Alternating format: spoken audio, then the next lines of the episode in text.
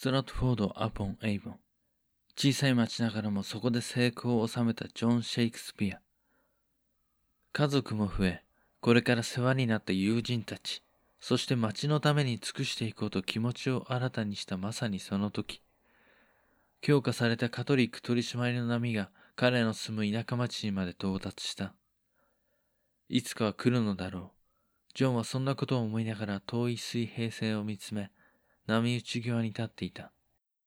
変化の潮は押し寄せ満ち、気づけば膝丈、身動きが取れなくなりつつあった。出会ってもジョンはその場から決して動くことができなかった。守るものがあり、そこに生活と人生の全てがあったのなら簡単には動けない。それぞれその場所で人生の礎と、各々の城を築き、心を決めて守っていくのならなおさらである。それはいつの時代にも通じることではあるが、社会の大きな波、そのうねりに抗ったり、逃げたり、当時それはより困難なことだった。町に住むカトリック信者の名を差し出せ。ストラトフォードには当然のごとく大勢のカトリック信者がいた。彼らはただ旧来の信仰を守り続け、平和を愛し、その人生を細々とたくましく歩む普通の人々であった。皆で結託し、暴力での放棄や陰謀など考える者がいるはずもなかった。その信仰は生きていくための支えであり、一つの道しるべに過ぎないのだから。だが、国はそのカトリック信者たちの動きを恐れ、強固な取り締まりに転じた。その理由はわかる。一部の特に大陸からのローマカトリック教徒による国家転覆の陰謀が繰り返され、実際に地方までその問題は波及していたからだ。国とイングランド国教会にとって確かに見過ごせないものではあるし、今その時は平穏であってもこれから先どうなるかはわからない。そうやって不穏な種、可能性はしっかりと管理せねばならない。しかし、しかしだ。町に住む人々がいつか思いもよらない理由で罪を問われ処刑されてしまうかもしれない。そんな可能性を記したリスト。それに皆の名を記載し、取締委員会に出すことなど、ジョンにはできなかった。隠し立てするつもりはないし、国に反旗を翻すつもりもない。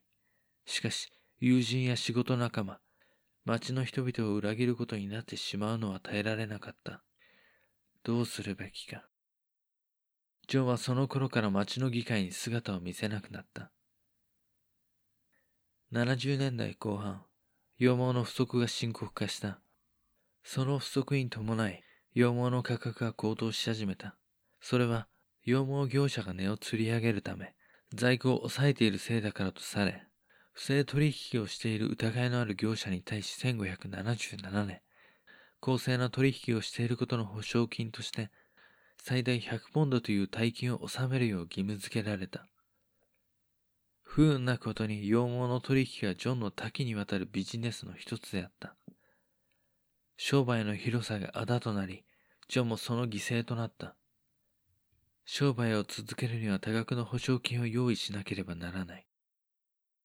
大金の工面と取締委員会からの圧力、あっという間にジョンを取り巻く苦難の潮は満ち、腰の高さを超え、胸を圧迫するに至っていた。金の工面に奔走していくうちに、町のため、友人のため、そう言ってはいられなくなってしまった。これからは自身の家族以外のことも考えて生きていこう。というそんな夢もいつしか忘れていった。翌年1578年、ジョンは妻メアリの姉の夫、エドマント・ランパートから妻の相続財産の一部である家と所有していた土地の一部、6エーカーを担保にして40ポンドの借金をした。40ポンドがどれくらいの金額かというと、当時の職人の年収3倍以上である。そして15歳になった息子のウィリアムが学校を卒業した79年も、また別の所有する土地を売却した。それでもまだ金は足りなかったし、これからそれを返さなければならない。商売に打ち込むしかなかった。しかし、その頃からジョンの商売はどれも下り坂で、とてもではないが、以前のような稼ぎを得ることは厳しくなっていた。そしてこの年さらに、委員会の求めに応じなかったためか、ただ単にカトリック信者であったためか、見せしめのようにジョンへ罰が下された。イングランド国教会を忌避した理由として、制裁措置が加えられたのである。その額40ポンド。一度不運の坂を転がり始めたら、自身で止めることができる人間などいるのだろうか。たとえできたとして、かつていた場所に登り直すことができるのだろうか。またこの年、末娘のアンがまだ8歳になったばかりだというのに、この世を去った。学校を卒業したウィリアムにはまだ学ばせてやりたかった。しかし、そんな余裕はもうなかった。罰金に次ぐ罰金と制裁金、カトリック信者であり続けることへの圧力は、特に町を代表する一人として重くのしかかっていた。ウィリアムを卒業まで見てくれたジェンキンズ先生。敬虔なカトリックでジョンとも交流があった。ジョンの苦しみを知り、ある日、ウィリアムの卒業とともに学校を去るジェンキンズ先生が訪ねてきた。あなたのお立場、そしてこれからも続く日々、それは暗闇がただただ広がり続けるようにしか思えないのかもしれません。誰も辿ったことのない道を歩まなければならない。それはきっと間違いなくあなたに訪れる未来。私にはもう信仰も家族も友人たちも誰も守ることはできない。わかっています。心を捨て、信仰を捨てたとて、それでも現実は終わらないんです。お父様、これを。ジェンキンズ先生は一枚の紙を取り出した。これはまさか。そうです。信仰遺言書です。もし仮にあなたがその死に際して、カトリックの秘跡を受けることができないようなことがあっても、それに備えてこれで祈ることができます。魂の救済を。この信仰遺言書というものは、ジェンキンズ先生の大陸に渡った恩師、エドマンド・キャンピオン司祭という有名な人物がその身を隠したり、偽らなければならない人々に配っていたものだった。つい数年前までは静かに祈り続けることのできたジョンの信仰は、今や秘匿すべきものへと変わってしまっていた。ここウォリックシャー、そして隣のランカシャーは最近、カトリック教徒に対する取り締まりが厳しくなってはきていますが、未だ物騒な話は聞きません。皆の願いは、穏やかな生活と静かな信仰です。しかし、油断はならないでしょう。これからもっと厳しくなり、国の目と耳はより張り巡らされていくことでしょう。これはもしもの時のために持っておいてください。決して人に見せてはなりません。ありがとうございます、先生。私のことも気にかけてくださって。心配なことは自分のことだけではありません。息子の、息子のウィリアムのことです。本当はもっと学んでほしかった。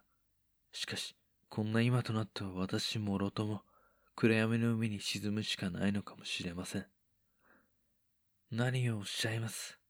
暗闇の中にあるからこそ見える光があるのです。ウィリアム君は優秀です。その好奇心と生まれ持っての記憶力が無駄になることはありません。彼があなたたちの光になるかもしれない。そう私は思います。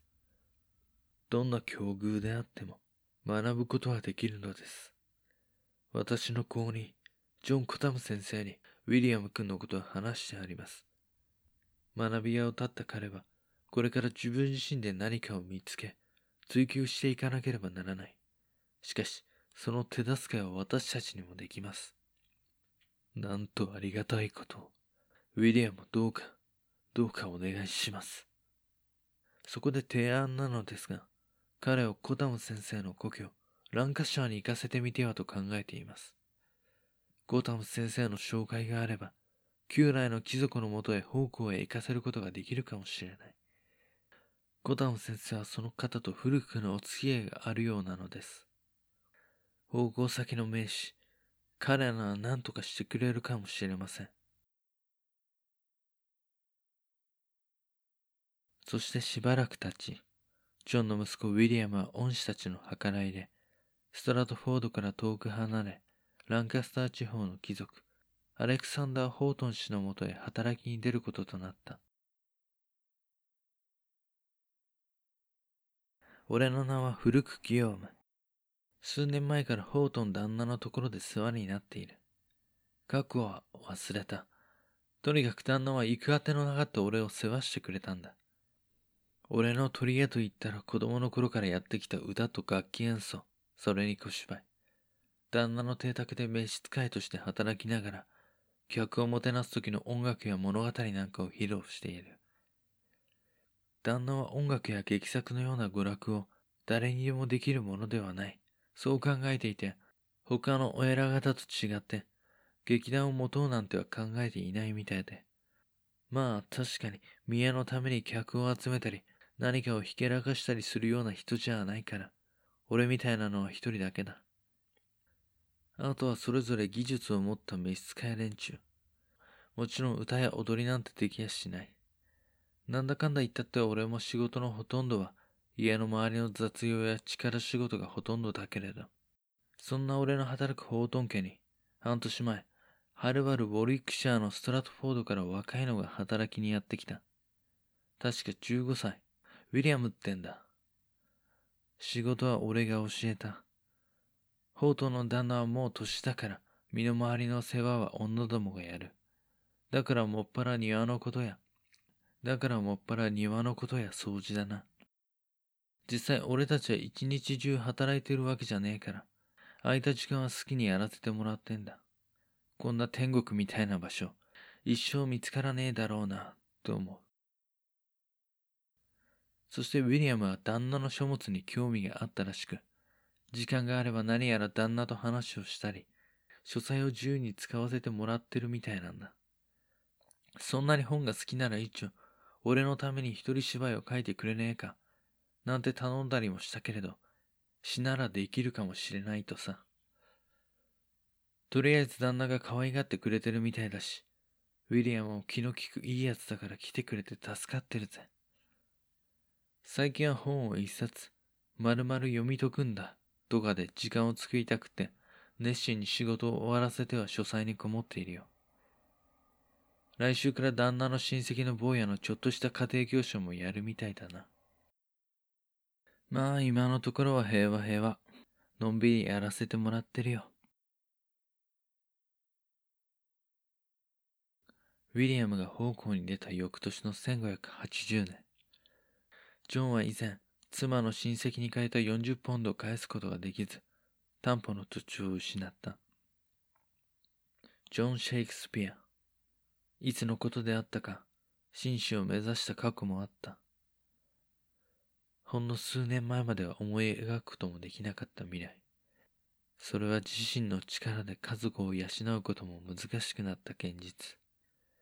地域有数の一族に生まれた妻メアリーにとって、それはどれほどの絶望だったのだろうか。